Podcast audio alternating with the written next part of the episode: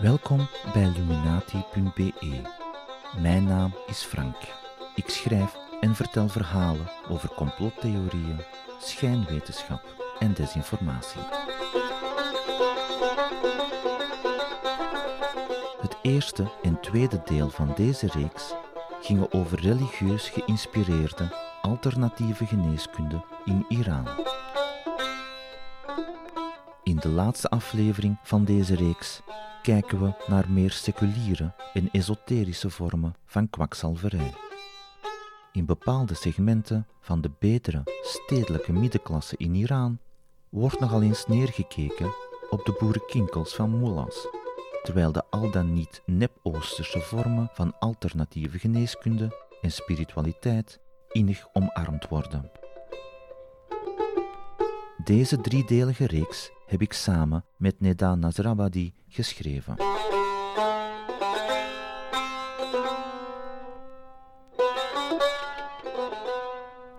Of kwakzalverij en alternatieve medische behandelingen een monopolie van de Iraanse geestelijke zijn? Natuurlijk niet. Bepaalde segmenten van de hogere en dus meer seculiere middenklasse mogen hun al dan niet esthetisch geopereerde neus ophalen voor alternatieve geneeskunde op zijn moelas. Maar geïmporteerde kwakzalverij en esoterie uit het oosten, pseudo-oosten en het westen zijn in die kringen dan weer razend populair. Online verkopers lijken daarentegen op verschillende paarden te wedden en benaderen het op een zeer eclectische wijze. In hun verkoopspraatjes bieden zij een mengeling aan van Oosterse en Westerse ideeën, lokale en internationale tradities. Indische chakras, de I Ching en de traditionele islamitische geneeskunde gaan probleemloos hand in hand. Bij onze zoektocht naar de ingrediënten van het bekende medicijn van Kazem stoten we op meerdere websites zoals Beitute, wat witte nacht betekent. De rubriek Gezondheid en Hygiëne van dit allround e-magazine is een goede introductie in de wereld van de hedendaagse alternatieve scène. Naast advertenties voor orthodontisten en esthetisch plastisch chirurgen vinden we ook links naar verkopers van supplementen en uitleg over tal van zogenaamde natuurproducten. Niet dat het een al te grote verrassing mag zijn, maar de website toont aan dat ook in Iran alterneuterij en andere pseudowetenschappen verweven zijn. De pagina bevat links naar astrologische websites en naar varianten van orakelboeken als de I Ching. Plastisch chirurgen, verkopers van kwakzalverij, supplementen en esoterie. U dacht toch niet dat dit alleen in België een succesformule zou zijn? De mensen achter Beitute kenden hun klassiekers en verwijzen ook naar de zogenaamde Hafez-waarzeggerij. Hafez of Hafeze Shirazi is de pennennaam van Iraans bekendste dichter. Hij werd geboren in de stad Shiraz rond 1320 als Khwaje Shams od-Din Mohammad. Hafez is een Arabisch woord voor iemand die zeer veel teksten uit het hoofd kent. Hafez wordt nog steeds beschouwd als de nationale dichter van Iran. Talloze Iraniërs citeren moeiteloos uit zijn werk en zijn verzamelde gedichten zijn in zowat elk huishouden terug te vinden. Tijdens de langste winternacht, de Shabealda, staat naast de traditionele watermeloen, granaatappel en notenmixen stevast een portie Hafez op het avondprogramma. Bij Hafez waarzeggerij wordt een willekeurig vers gekozen uit zijn oeuvre en geïnterpreteerd. Dit zou dan een voorspelling moeten opleveren, gericht aan degene die het vers blind gekozen heeft. Vaak wordt het eerder beschouwd als een woorden- en betekenisspel tussen de deelnemers dan als een ernstig te nemen orakel. In verschillende steden klampen straatkinderen toeristen aan om tegen een handvol centen zo'n willekeurig vers op een kaartje te laten kiezen door een parkiet. Er is ook een religieuze variant. Bij Estegharé met de Koran duidt het toeval een vers uit de Koran aan, waarop het interpreteren kan beginnen. Geen veelkleurige parkieten hier, wel vaak mollas in zwart-wit. Wat de resultaten betreft, een verwaarloosbaar detail. Niet alleen producten worden online aangeboden, ook talloze cursussen. De economische boycott hakt erop in, maar grote investeringen heeft men niet nodig om verzonnen kennis te verkopen. Naast opleidingen traditionele Iraanse geneeskunde worden er ook lessen aangeboden in verband met traditionele Chinese geneeskunde, de Indische Ayurvedische traditie, de temperamentenleer enzovoort. Verkopers verwijzen graag naar de gebruikelijke mix van traditionele geneeskundeteksten, hadith over medische onderwerpen en het gebruik en archivering van medicinale planten, hun werkingsmechanismen in de moderne en traditionele geneeskunde. Maar eerder dan elke vorm van kwakzalverij te beschrijven, laat staan van alle wellness- en lifestyle-fenomenen, waaronder 50 tinten yoga, meditatie, chakrakunde, pikken we er twee uit die een idee geven van de overeenkomsten en verschillen met de westerse altmet-tradities.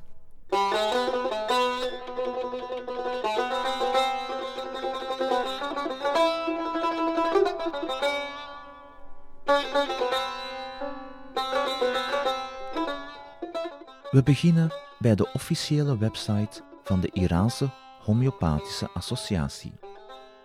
Homeopathie is ook in het land van de Ayatollahs razend populair. Deze kwakkelgeneeskunde werd zo'n 30 jaar geleden in Iran geïntroduceerd door ene dokter Mirza Zadeh, een Iraans-Duitse arts. In 1995 erkende de Hoge Evaluatieraad van het ministerie van Volksgezondheid en Medisch Onderwijs homeopathie als een behandelingsmethode. Drie jaar later werd vanuit het ministerie van Volksgezondheid onderwijsinstructies uitgevaardigd. De Iraans Homeopathische Associatie werd in 2002 opgericht. Het is een niet-gouvernementele, non-profit organisatie die haar activiteiten heeft gewijd aan de ontwikkeling en bevordering van homeopathie, lees ik op hun website. De vereniging werkt op gespecialiseerde gebieden van wetenschappelijk en educatief onderzoek. Het mag geen verrassing zijn dat de bestuursleden stuk voor stuk een dokterstitel voor hun naam hebben staan. De claims die gemaakt worden op de website kan u waarschijnlijk zelf raden. De overdrijvingen, de kromme logica en het beroep op vaag wetenschappelijk onderzoek ook. Verwijder de referenties naar lokale toestanden en een vertaling kan u zo op een doorsnee Europese pro-homeopathische website plaatsen. Enkele citaten. Homeopathie wordt momenteel gebruikt in de behandelingsnetwerken van veel ontwikkelde landen van de wereld als een van de belangrijkste methoden voor de behandeling van acute en chronische ziekten. Nog een citaat. Een van de belangrijkste symptomen van paracetamolvergiftiging is koorts. En in de geneeskunde wordt paracetamol gebruikt om een patiënt met koorts te behandelen. Dat is dus ook een homeopathisch middel. Omdat paracetamol is geclassificeerd als een koortswerend medicijn, is het gebruik ervan bij koorts een vorm van homeopathie. Einde citaat. Mijn Iraans maatje heeft me verzekerd dat de originele Perzische tekst niet minder absurd is dan deze vertaling. Nog eentje. Overmatige verdunning van homeopathische middelen is controversieel en heeft sommige critici ertoe gebracht te beweren dat homeopathische middelen niet effectief zijn. Geloofwaardig onderzoek naar lichaamscellen toont aan dat ultraverdunde homeopathische geneesmiddelen cellulaire reacties kunnen veranderen. De link naar het volledige artikel vindt u zoals steeds op luminati.be. Interessanter dan deze clichématige meuk is een aankondiging voor het eerste Iraanse congres voor positieve psychologie. Ofwel een workshop homeopathische psychotherapie. In de lijst met onderwerpen vinden we kwantummechanica en kwantumgeneeskunde terug. Verder ook verwijzingen naar de vitale kracht, het sine qua non van de alternatieve geneeskunde. Het valt opnieuw niet uit te maken of, en ik citeer, de opkomst van trillingspatronen op persoonlijkheidslagen, nu een slechte vertaling is of niet. De originele zin in het Persisch lijkt ook nonsensicaal te zijn.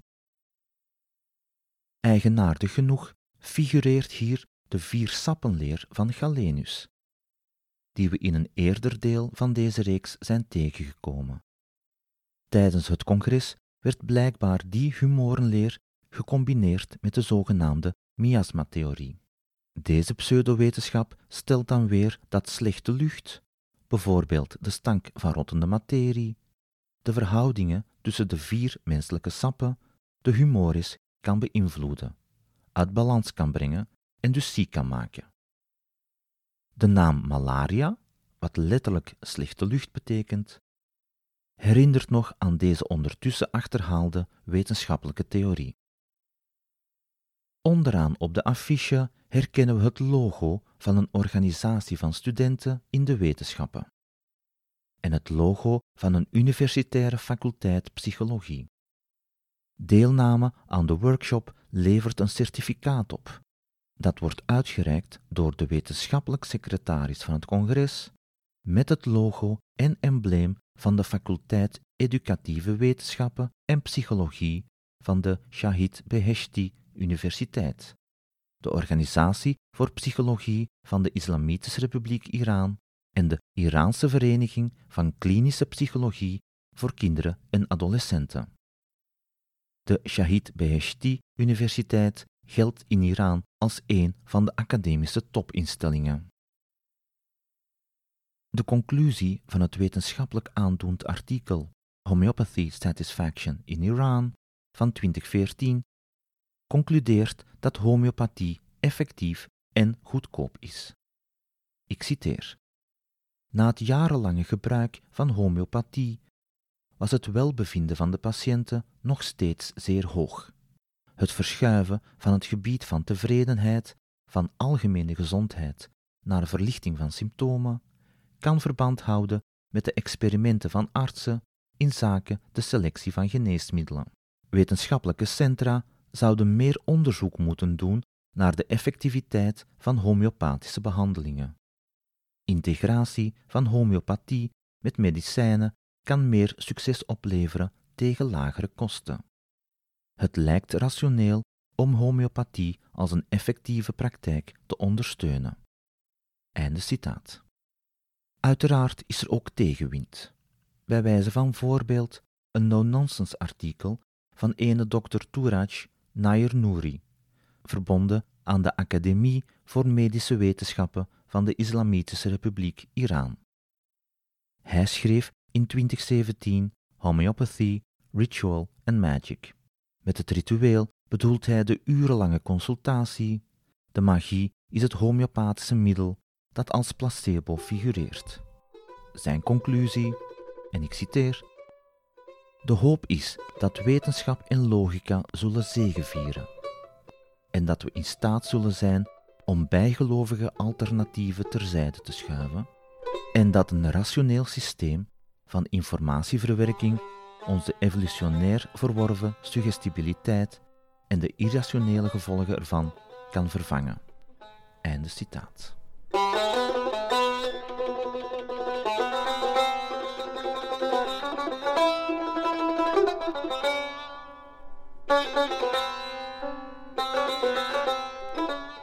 In Iran worden helende stenen, kristallen en mineralen verhandeld. Er zijn weinig verrassingen voor mensen die vertrouwd zijn met deze tak van het alternatief medische charlatanisme. Wel enkele andere accenten. De ultieme betrachting van ongeveer elke verkoper van alternatieve geneeskunde en pseudowetenschap wereldwijd is verwijzen naar vaag wetenschappelijk onderzoek. Hoe dit te rijmen valt met een afkeer aan wetenschap is voor mij dan weer een mysterie. Uiteraard blijft het niet daarbij. Er wordt eveneens beroep gedaan op geschiedenis, religie en traditie om klanten te overtuigen van de helende kracht van stenen, mineralen en kristallen. Op verschillende websites passeren de usual suspects de revue. Een citaat van de website sankchenas.com en dat betekent letterlijk de stenen-expert. Steentherapie is geen nieuwe wetenschap en wordt al sinds de oudheid in het menselijk leven gebruikt. In het oude Iran, India, China en Rome waren artsen zich ook bewust van de genezende eigenschappen van stenen. In Iran kunnen we Ibn Sina noemen, die de eigenschappen van edelstenen gebruikte voor genezing. Het meest waardevolle en belangrijkste boek over de Iraanse edelsteenkunde is dat van Abu Reyhaneh Biruni. En dat laatste is een halve waarheid. Biruni, die ik kort heb aangehaald in deel 2, heeft inderdaad een standaardwerk geschreven over steenkunde. Maar voor zover ik weet, heeft hij niets geschreven over vermeende helende eigenschappen van stenen. Dat bepaalde stenen en mineralen al zo lang worden gebruikt bij het genezen van mensen, is voor de Iraanse zelfverklaarde experts een bewijs dat bepaalde stenen magnetische en helende eigenschappen hebben. De auteurs op de website sangshenas.com gebruiken verder ook een verkoopstruc die we vaak op Vlaamse spirituele beurzen horen. Wij kennen onze business, wij zijn de echte connoisseurs, die anderen daar zijn oplichters die onze eerlijke handel ondermijnen. Een citaat. Helaas zien we tegenwoordig in ons dierbare land verschillende interpretaties over de verbazingwekkende en helende eigenschappen van stenen en edelstenen. Sommige mensen beweren de genezende eigenschappen van stenen te kennen, louter door een bedrijf te starten. Einde citaat. Maar niet getreurd, als de stenen worden gebruikt in overeenstemming met hun specifieke fysische en chemische eigenschappen en weg van bijgeloof of fraude, dan kunnen ze worden gebruikt in de medische en gezondheidswetenschappen, al dus die website. Maar dat heeft ook een keerzijde. Net omdat stenen helende en genezende eigenschappen hebben, kunnen ze door hun complexe chemische formules giftige en zelfs dodelijke stoffen en elementen bevatten.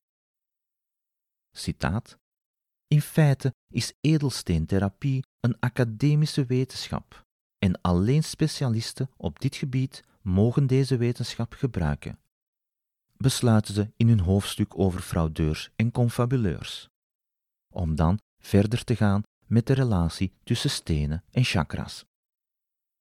Het dient gezegd, de mensen van de website Sanctiona's geven aan dat steentherapie uiteindelijk een complementaire therapie is. Ze schrijven: Een van de belangrijkste principes is dat de therapeut niet het recht heeft om de reguliere therapie van de patiënt en de voorgeschreven reguliere medicijnen aan te passen. Ondanks alle nonsens getuigt dit van meer ethisch inzicht dan men doorgaans op soortgelijke websites aantreft. Iran is de derde grootste leverancier van edelstenen, halfedelstenen en decoratieve stenen, na India en Brazilië. Wereldberoemd is de Firuzeh. Wij kennen het onder de naam van het land waar ze verkocht werden aan Europese handelaars, het turquoise. Mochten we alle bronnen die helende eigenschappen toekennen aan die stenen geloven, dan zou Iran een van de gezondste en gelukkigste landen ter wereld zijn. Het zou de Iraniërs veel leed en ons veel opzoek- en schrijfwerk bespaard hebben.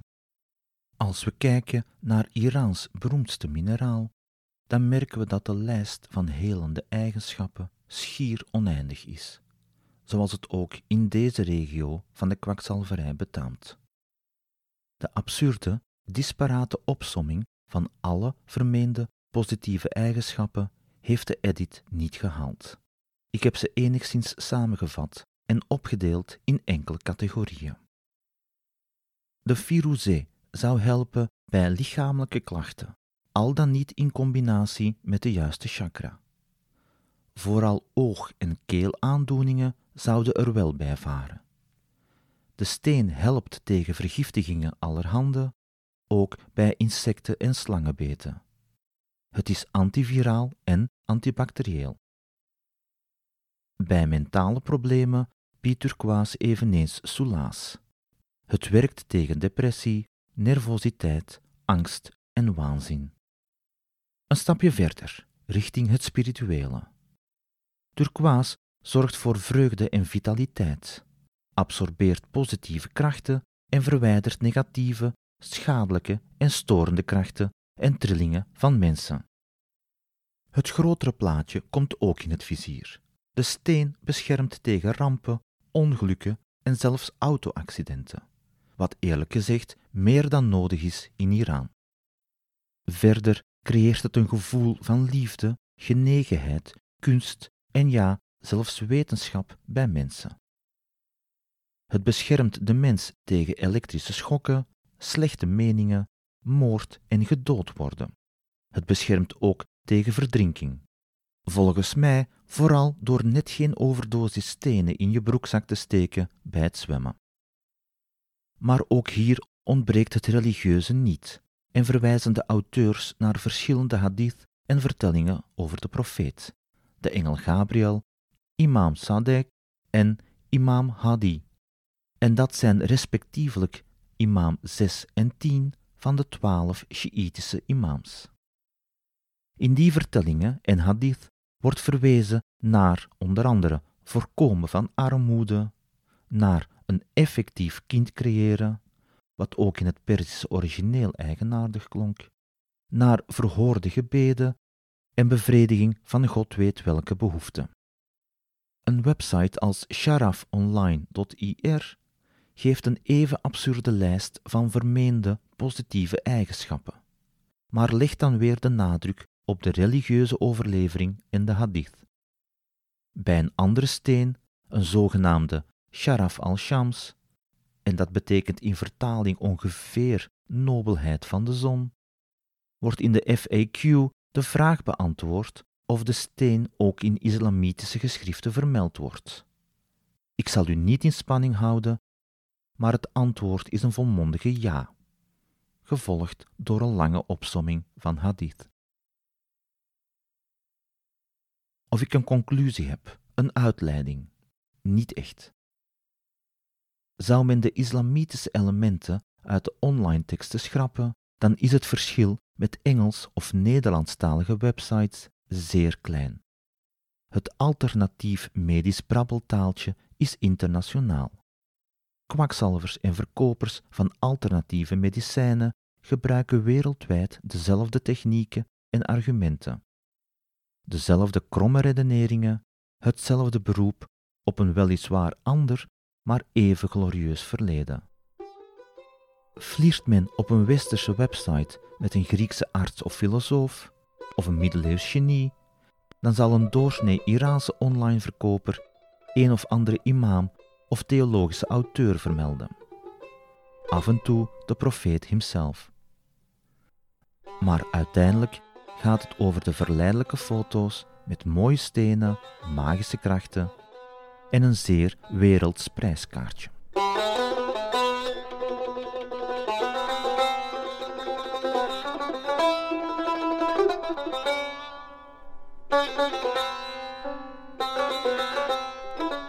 Bij wijze van naschrift heb ik nog enkele caveats bij de artikelen waarnaar ik link op de website.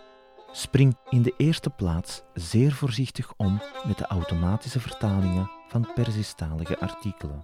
Vaak zit de vertaling er een nuance of drie naast. In sommige gevallen worden passieve zinnen zogezegd vertaald als actieve zinnen. Leeuw verscheurt man is niet helemaal hetzelfde als leeuw verscheurd door man. Raadpleeg in geval van twijfel uw dichtstbijzijnde, meertalige Iraanse soulmate. Een tweede probleem. Voor buitenstaanders is het niet steeds duidelijk waar het artikel vandaan komt. De Iraanse pers wordt zeer streng gecontroleerd door de religieuze overheid. Er is weinig marge voor afwijkende meningen. Er zijn tal van websites en online magazines die volgeschreven worden door Iraanse politieke vluchtelingen en activisten die zeer sterk tegen het regime, tegen de religieuze en hun politiek gekant zijn. Dat maakt hen niet automatisch tot atheïsten. Heel wat Iraanse moslims snakken naar een scheiding van moskee en staat, zonder die moskee te willen afvikken, zonder hun religie en tradities te willen opgeven. De Arabische media staan door de band weinig positief tegenover Iran. Bronnen als BBC Persia en The Independent Persian lijken ons in het algemeen objectiever, neutraler, maar zijn uiteraard niet ontdaan van vooringenomenheid tegenover de Islamitische Republiek Iran en zijn mollahs.